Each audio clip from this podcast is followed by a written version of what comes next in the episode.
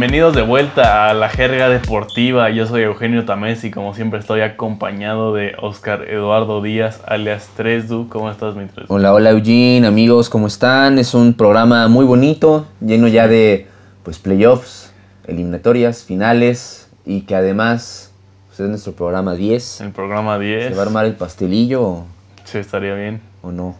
Este, sí, programa 10 de Jerga Deportiva, entonces vamos a disfrutarlo. Eh, tenemos que hablar de la final de la Champions, ¿no? Que es el evento importante esta semana eh, que nos emociona a todos. Pero bueno, antes de eso, vámonos con las nuevas de la semana. Y es que ya comenzaron los playoffs de la NBA, comenzaron este lunes. Y la verdad es que empezaron con partidos muy emocionantes. Destacaría lo de el Jazz contra Denver, que se decidió en tiempo extra en favor de los Nuggets. Eh, también el de Boston contra Filadelfia, que ganaron los Celtics con una gran actuación de Jason Tatum. Y pues nada, recordar también que los 76ers ya no contarán con Ben Simmons esta temporada, quien sufrió una lesión de rodilla y tuvo que ser operado, entonces es una baja sensible para los de Filadelfia en esta serie contra Boston. Pero otro muy buen partido también fue el de Lakers contra Portland, que en los últimos minutos apareció el Dame Time, ¿no? Apareció Damian Lillard con un par de canastas a, larga distancia para sentenciar el juego en favor de los Blazers. Eh, un partido polémico fue el de Dallas contra Clippers, ya que iba muy parejito hasta que los árbitros expulsaron por doble falta técnica a Christoph Porzingis. Una decisión arbitral que en lo, perso- en lo personal me pareció muy rigurosa. Eh, la primera falta técnica que le marcaron a Porzingis fue un bloqueo totalmente al balón y la segunda fue un conato de bronca que no pasó a mayores de, de esas broncas que vemos muchísimas a lo largo del año y que generalmente no expulsan a nadie. Entonces para mí fue una decisión demasiado dura de los árbitros que acabó beneficiando muchísimo a los Clippers en, ese, en esa recta final del partido. Y pues la gran También, sorpresa... de- también mencionar ahí que Luka Doncic tuvo una marca histórica Ajá. al finalizar con 42 puntos, que era una Cierto. marca, pues para un debutante en estas instancias, Playoffs, que no se eh, establecía desde hace 71 años. Sí, sí, un récord ahí histórico de, del Luka Doncic que tiene un gran futuro con los Mavericks de Dallas. Pero para mí la gran sorpresa de la primera ronda fue eh, el partido de Orlando contra Milwaukee. Los liderados por Giannis Antetokounmpo, que son claros favoritos para ganar el este, perdieron este primer juego de la serie frente al Magic, que es el sembrado número 8 de la conferencia. Y bueno, sumándole eso, la, derrota también de los Lakers, que son el número 1 de la oeste, me parece que es la primera vez desde 2003 que eh, los sembrados número 1 de ambas conferencias no ganan su primer partido de, de playoffs, entonces es ahí histórico y se podría deber también a, a este nuevo formato de la burbuja y toda la incertidumbre, pero bueno, eh, la verdad es que eso también nos trae muchas emociones. Hay que recordar también que cada serie, el primer equipo en ganar cuatro partidos es el que avanza a la siguiente ronda, entonces aún queda mucho por jugar y veremos muchas emociones en estos playoffs, me parece. Pero bueno, vámonos con la siguiente noticia, mi Tresdo. Pues lo siguiente que tenemos es pues algo que ya se veía venir, que algo ya se estaba oliendo, se estaba cocinando después de la gran victoria del Bayern München que le dio al, más no victoria, humillación que le dio al Barcelona. Sí, de acuerdo. Y es que pues se decía que Quique Setién no iba a continuar en la plantilla del Barça. Fue un año muy complicado, empezando con, con Ernesto Valverde. Eh, en enero lo cesaron y llega Quique Setién. Y pues las burlas no faltaron, ¿no? De los comentarios de que iba a regresar con las vacas y así.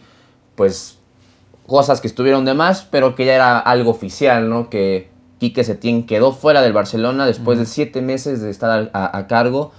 No logró llevar al Barcelona a la pelea de algún título. En este caso, pues nada más quedaba la Liga y la Champions, porque Copa del Rey ya habían quedado fuera y la Supercopa también la habían perdido siendo pues, los campeones actuales en ese entonces, ¿no? Sí. Entonces Setién queda fuera de Barcelona, llegará en su lugar Ronald Koeman, ya es un experimentado, Sí. ex seleccionador de, de Holanda. De Holanda, viene de que- ahí, ¿no? Ajá.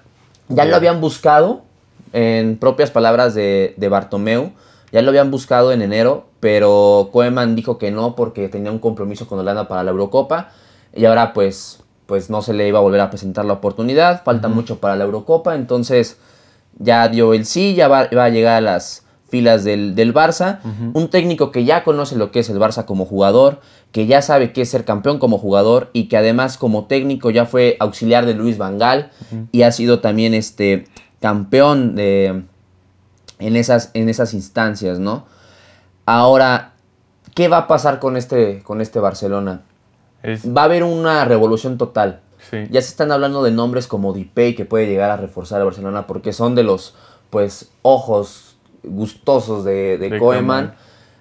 Pero, ¿qué va a pasar con la actualidad, no? El actual el plantel, pues ya dieron a conocer su lista de transferibles. Entre ellos no están, no están Ter Stegen, Le, el Englet, De Jong y Messi. Son como los son los que son, son, los intransferibles. Los que se dicen que ya están en búsqueda de, irse a esta campaña es Busquets, Piqué, Jordi Alba y Luis Suárez. Y entre los demás, pues ya están en, la lista, ¿no? Sí. Entonces va a haber una, un lavado ahí de a fondo con el Barcelona. Sí. Así que.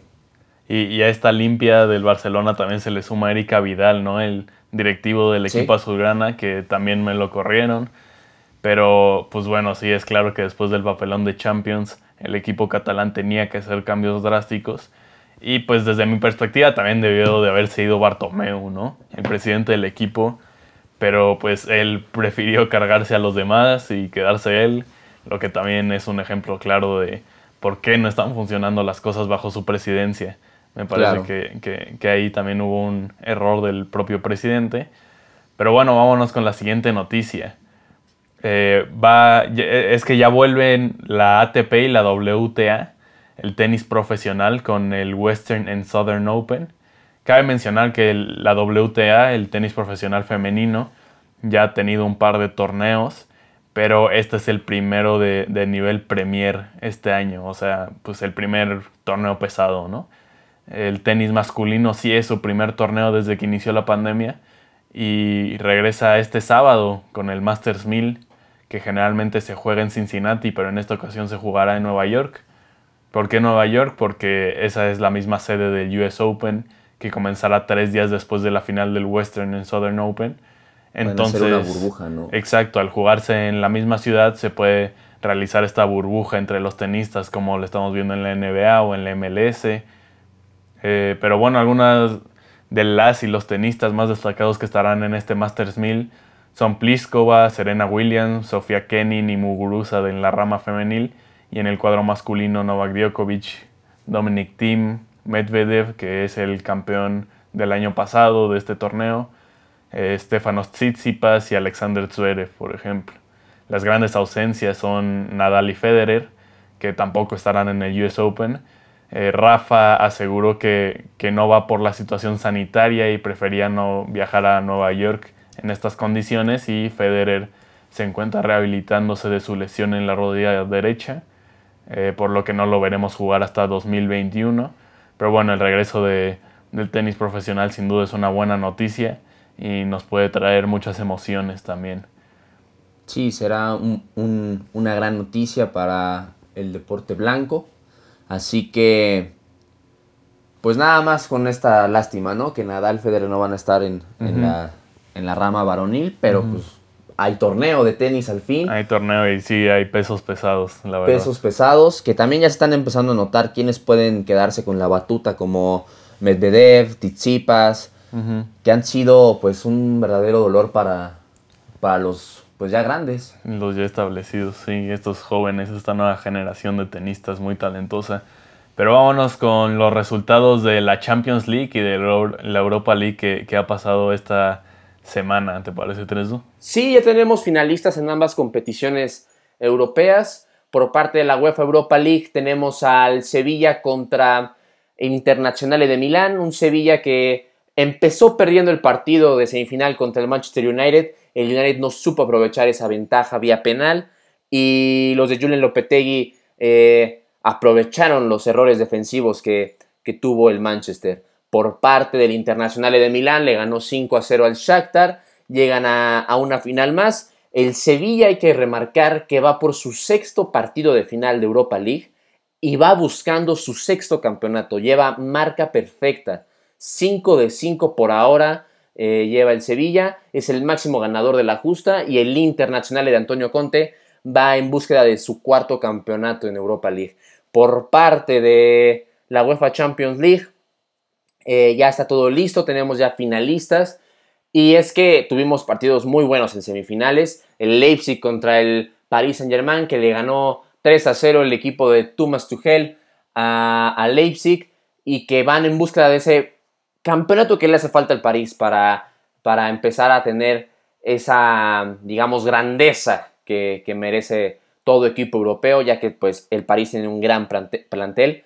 Y por parte del Bayern Múnich le ganó al equipo de Rudy García, el Olympique de Lyon, 3 eh, a 0. Los de Hans Dieter Flick eh, tuvieron un gran, un gran juego, así que van a su decimoprimer partido de final de, Champions en búsqueda de su sexto campeonato. Y los parisinos, como ya mencioné, van en, búsqueda de su primer campeonato para, para conquistar la orejona. Así que se vienen un gran fin de semana el viernes con la final de UEFA Europa League y el domingo en, en el Estadio de la Luz del Benfica la final de la UEFA Champions League. Así que se viene la primera para el París o se viene la sexta para los de Hans Dieter Flick. Sí, la verdad es que vimos muchas sorpresas. Eh, un, un, torneo emocionante ha sido tanto en Champions como en Europa League. Pero pues hablando de esta misma Champions, vámonos con la siguiente sección. Vamos a jugar a quién prefieres versión de la final de la UEFA Champions League. Y bueno, mi tres, vamos a echarnos este jueguito. Eh, yo te pregunto y luego tú me preguntas o al revés, ¿a quién prefieres en un escenario específico entre estos dos equipos de, que se van a jugar la final de la Champions, entre el PSG y el Bayern München? Entonces, pues nada, si quieres arrancamos y yo te hago la primera pregunta, ¿va? A ver, dale, ¿cómo va a estar la onda? A ver, primero, ¿A quién prefieres de técnico? ¿Entre Tuchel o Hans Dieter Flick? Hans Dieter Flick. Pues em, yo creo que buscando, viendo el expediente y, viendo las formas de juego de, cada entrenador, yo me quedo con Hans Dieter Flick. A pesar de que es un entrenador un poco novato, es su primera oportunidad que va en grande desde que llegó eh, sustituyendo a Nico Kovac, se cuestionaba mucho a su Bayern München. Demasiado. No jugaba a lo que estábamos acostumbrados. Yo recuerdo haber puesto que, que el Bayern no estaba para estas instancias de, Champions League. Ok, sí, cambiaron las formas de, eliminación, pero yo, yo decía que no, el Bayern no está para, para nada. Porque hasta para la Bundesliga empezó mal. Sí.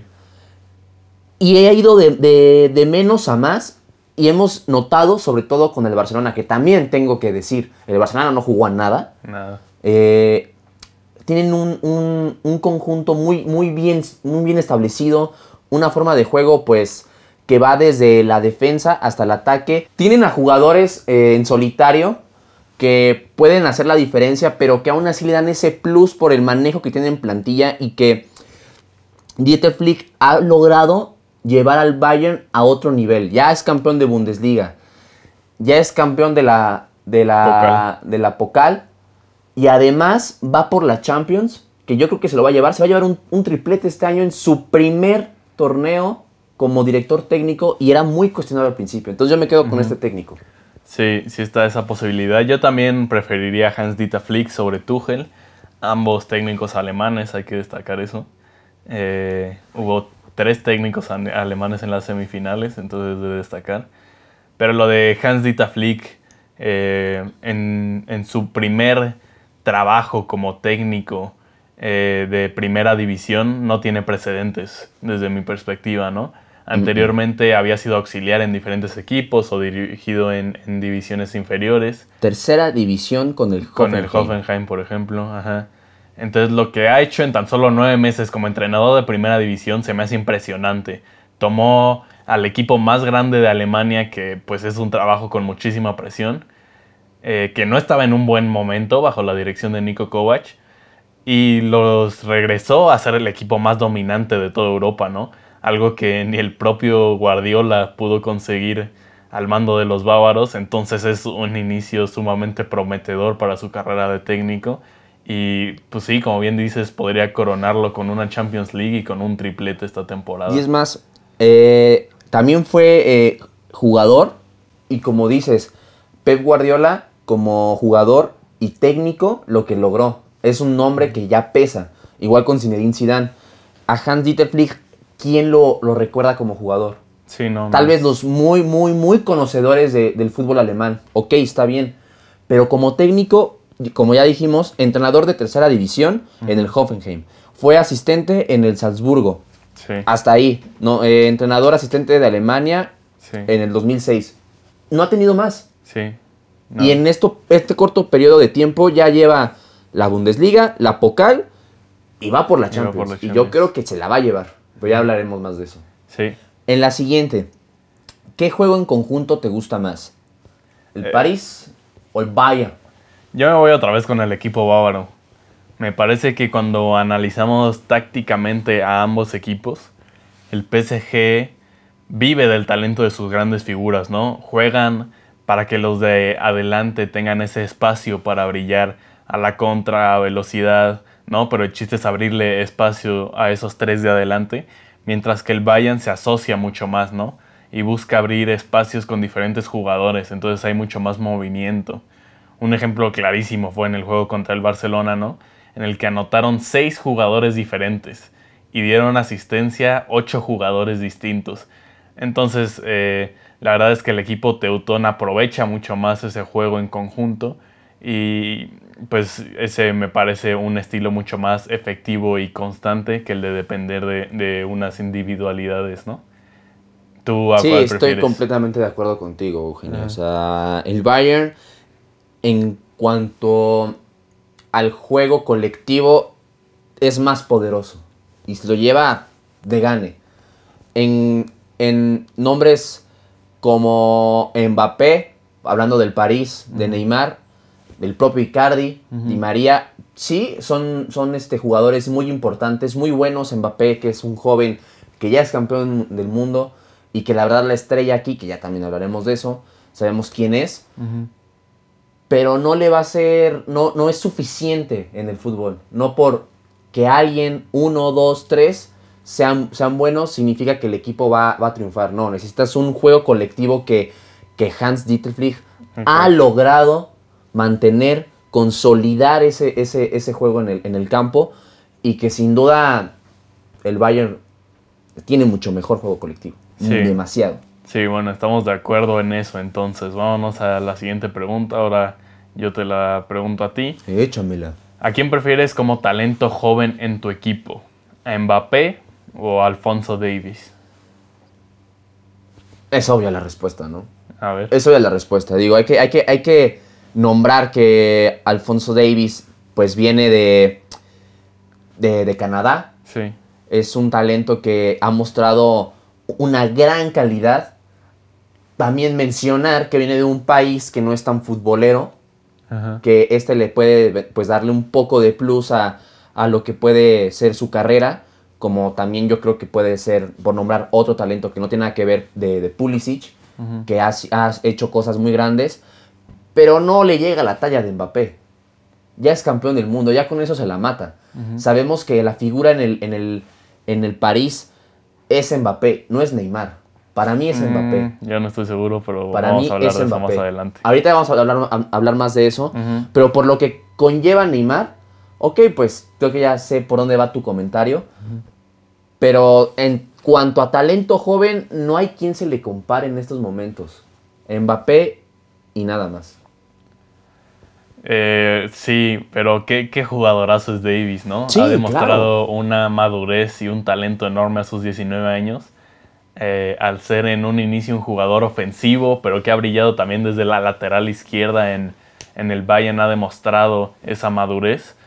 Y bueno, pero estoy de acuerdo contigo, es muy difícil no irse con Mbappé en esta pregunta. Tan solo 21 años y ya es de los mejores futbolistas del mundo. Mbappé tiene ese talento generacional y pinta para ser el sucesor de Messi y de Cristiano como el mejor futbolista de su época, ¿no? Así de sencillo.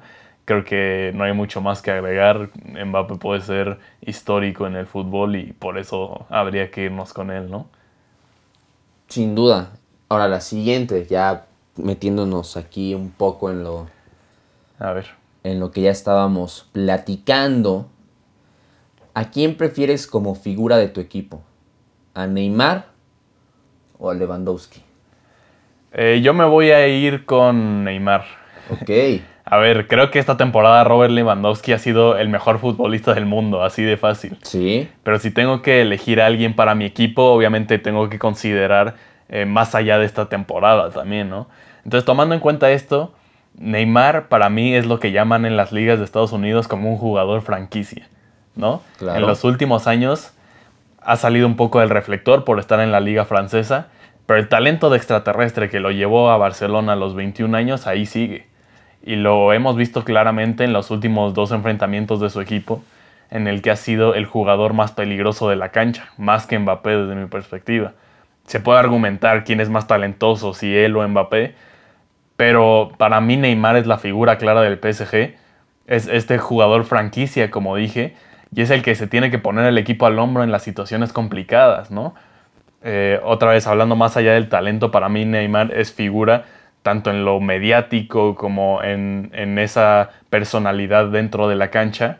Y bueno, otra vez, eh, mi Tito Lewandowski es un killer absoluto, pero yo en mi equipo quiero a Neymar, yo quiero a su talento y, quiero a su generación de juego también, y hasta quiero a su figura eh, si queremos ver también del, aspecto mediático, ¿no? Claro, claro, completamente. Si hablamos ya en la parte mediática, puede ser Neymar el más eh, por decirlo, influencer en cuanto a las marcas que representa, ¿no? No solamente al París. Puede ser una gran figura como jugador franquicia, lo que dices. A mí lo que no me, no me termina de convencer es la, la determinación que a veces tiene, la actitud que a veces tiene Neymar. Es lo que a mí no me encanta. Yo preferiría en este, en este caso a Robert Lewandowski por el killer que es, a pesar de, la experiencia que tiene el Robert Lewandowski, es el goleador del torneo y, y, que sin duda han ido de la mano en este crecimiento de manera conjunta de todo el Bayern y ha puesto a Robert Lewandowski como el mejor del planeta. Ahorita es el que está apuntando, yo creo que si gana la Champions, al premio de Best. Sí, Al balón de oro también puede ser. Sí, de acuerdo. Si es que existiera, ¿no? Sí. En este año. Entonces yo me iría en esta ocasión a Robert, con Robert Lewandowski. Sí, entiendo lo que dices y, lo respeto totalmente. La verdad es que son dos figuras enormes que cualquiera le gustaría tenerlos en su equipo. Eh, vámonos con la última pregunta. Pues la, de, pregunta de vida, ¿no? ¿Tú a quién ves como campeón? ¿PSG o Bayern? Mira, me da miedo hablar de pronósticos. Justamente anoche había pronosticado un día soleado con pajaritos cantando y está nublado. ya saben por qué lo digo. Todos mis pronósticos han sido erróneos. Pero a mí me gustaría decir que el Bayern va a ser campeón. Es el que tiene más argumentos futbolísticos para llevarse la séptima va a alcanzar al Milan. Entonces, ya creo que los bávaros van a ser los próximos campeones. Aparte de que ya platicábamos de las formas de juego de, de Thomas Tuchel, de Hans Dieter Flick, creo que el partido se va a ganar obviamente, y voy a sonar como un comentarista, se gana en equipo y con goles. Y lo que tiene el Bayern es equipo y goles. Y goles. Así de simple. Aunque suene tan estúpido, pendejo, así de simple. El Bayern lo tiene. Sí, estoy de acuerdo. Eh, sí, destacar, como bien dices, que cualquiera de los dos equipos que si gana conseguiría el triplete, ¿no? En el caso del PSG, de hecho, sería un póker de títulos porque en Francia está la Copa de la Liga, además de la Ligue 1 y de la Copa de Francia. Entonces, cualquiera de los dos firmaría una temporada histórica, pero también me tengo que ir con el Bayern. Como ya mencioné, su juego en equipo me parece superior al del equipo de París. Y si el dominio que han tenido en todos sus juegos desde que regresaron del parón por la pandemia es algún indicador, los bávaros no van a aflojar ni un segundo en, la final y me parece también que se llevarán a casa el trofeo. Eh, vámonos con nuestra última sección del día, vámonos con la jerga respondona. Bueno, vamos a contestar unas preguntitas que nos mandaron ustedes con el hashtag la jerga respondona. Tú arrancas, Tresu. De nuestro amigo Felipe Delgado. El formato de partido único en la Champions ayudó a que se dieran las sorpresas que vimos. yo creo que no. En, cuanto se hablamos partidos como el del París Leipzig, como el del Bayern Barcelona, pues fueron ya marcadores abultados que si hubiera existido un partido de vuelta, dudo que pudieran remontar. Le puso más bien una esencia diferente al, torneo, eso sí. Eh, pero no, no, creo que, que haya ayudado en las sorpresas. Tal vez, nada más, eso sí, en el del City contra el Lyon. Fue un marcador muy cerrado. Quedaron 2 a 1, si no mal recuerdo, ¿no? Cayó uno al final, entonces acabaron 3 pero es el City. Guardiola tiende mucho a estudiar a sus rivales. Lo malo es que cuando es partido importante no entiendo por qué cambia todo el esquema. Pero al tener un partido más de vuelta y siendo el City, pueden haber remontado. es lo único, es el único partido donde digo, ahí el, partido de vuelta hubiera marcado la diferencia.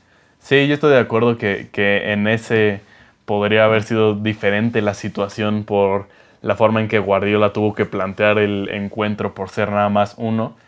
Eh, y, eh, sí, sí, así de vuelta pueden pesar un poco más las jerarquías, pero otra vez ya lo hemos mencionado antes en, episodios anteriores, no, no es para demeritar de ninguna manera a los equipos que están hoy en la final tampoco, ¿no? Es, es igual de duro llegar a esta final que en cualquier otra edición del torneo, me parece. Eh, vámonos con la siguiente pregunta de Imanol Delgado, eh, asistencia perfecta 10 de 10. ¿Qué pasará con la Libertadores esta temporada? ¿Se jugará? Eh, sí se va a jugar, de hecho se reanudará el próximo 15 de septiembre y se espera que la final se realice en el Estadio Maracaná en Brasil en enero del siguiente año, del 2021. Entonces, eh, los partidos van a ser a, puerta cerrada, en, casa de los locales, entonces sí va a haber viaje. Pero como en, los otros torneos, también se van a permitir cinco cambios por encuentro eh, como respuesta a, la pandemia y van a poder inscribir a más jugadores a sus plantillas en caso de que haya algún positivo por COVID o lo que sea. Pero, pero sí, el, el punto es que sí se va a jugar la Libertadores y ya pronto empieza la Libertadores y ojalá también los equipos mexicanos ya estén cerca de, regresar al torneo, ¿no? Sí le hace falta a, México. Totalmente, totalmente. Regresar a Libertadores. La verdad era lo más emocionante, ¿no? Eh, vámonos con la siguiente eh, pregunta. Rodrigo Gómez pregunta. ¿Creen que volvamos a ver el mismo nivel de juegos en los playoffs? Está hablando de la NBA. Varios equipos se han visto afectados en el desempeño. Siendo así, Golden State podría reivindicar su dignidad? A ver, vamos con la primera parte de la pregunta. Eh, obviamente los equipos van agarrando ritmo poco a poco, ¿no? Por lo que sí creo que las imprecisiones eh, debidas a la falta de ritmo se van a ir puliendo y por lo mismo veremos juegos muy competitivos en playoffs, ¿no? En cuanto a lo de Golden State, sí creo que tienen una buena chance de regresar a un buen nivel la siguiente temporada no hay que darlos por muertos, porque hay que recordar que vuelve Curry de lesión, que se perdió muchos partidos esta temporada, vuelve Clay Thompson, que tampoco jugó, tienen ya ahí a Andrew Wiggins, y hasta se rumora que están tratando de traer a Embiid de los 76ers, eh, es puramente un, un rumor hasta ahora, pero empieza a tomar fuerza. Y recordar también van a tener una buena selección del draft este año. Entonces pueden tener uno de los mejores equipos sin duda alguna para la siguiente temporada. eh, en cuestión de talento, ¿no? Hablando del draft, este jueves, eh, el día de estreno de este episodio, se va a realizar el sorteo para conocer el orden de las primeras selecciones del draft y pues justo nos enteraremos si los Warriors pueden conseguir la primera selección global y pues quién tendrá la oportunidad de seleccionar a, las máximas figuras de este draft como la Melo Ball, como James Wiseman, muy buen centro de Memphis o como Anthony Edwards, escolta de Georgia. Eh, vámonos con la siguiente pregunta, Treso. Con la siguiente y última de Javier Padilla. Tomando en cuenta la calendarización del torneo Guardianes 2020, donde los equipos se han visto obligados a jugar más de un partido a la semana, ¿saldrá campeón el equipo con mejor fútbol o el que tiene mejor condición física? ¿Por qué? Pues creo que a pesar de, cómo se han dado las cosas por, por, por este torneo, de cómo vienen después de X número de meses sin jugar, a final de cuentas, eh, el que sobrevive es el que tiene fútbol, no el mejor, quiero decir, y tiene más condición física. ¿Por qué? Por los juegos en liguilla. Siempre lo vemos. Tienes al primer lugar en, en, en, todo el torneo mostrando pues lo mejor de, del equipo, pero llegas a liguilla y un, que un cuarto lugar, un octavo lugar te puede quitar. Y ahora que ya son 12, 12 puestos para liguilla, entonces creo que aquí pues van más de la mano, ¿no? O sea, no tienes que tener un gran fútbol para ser campeón.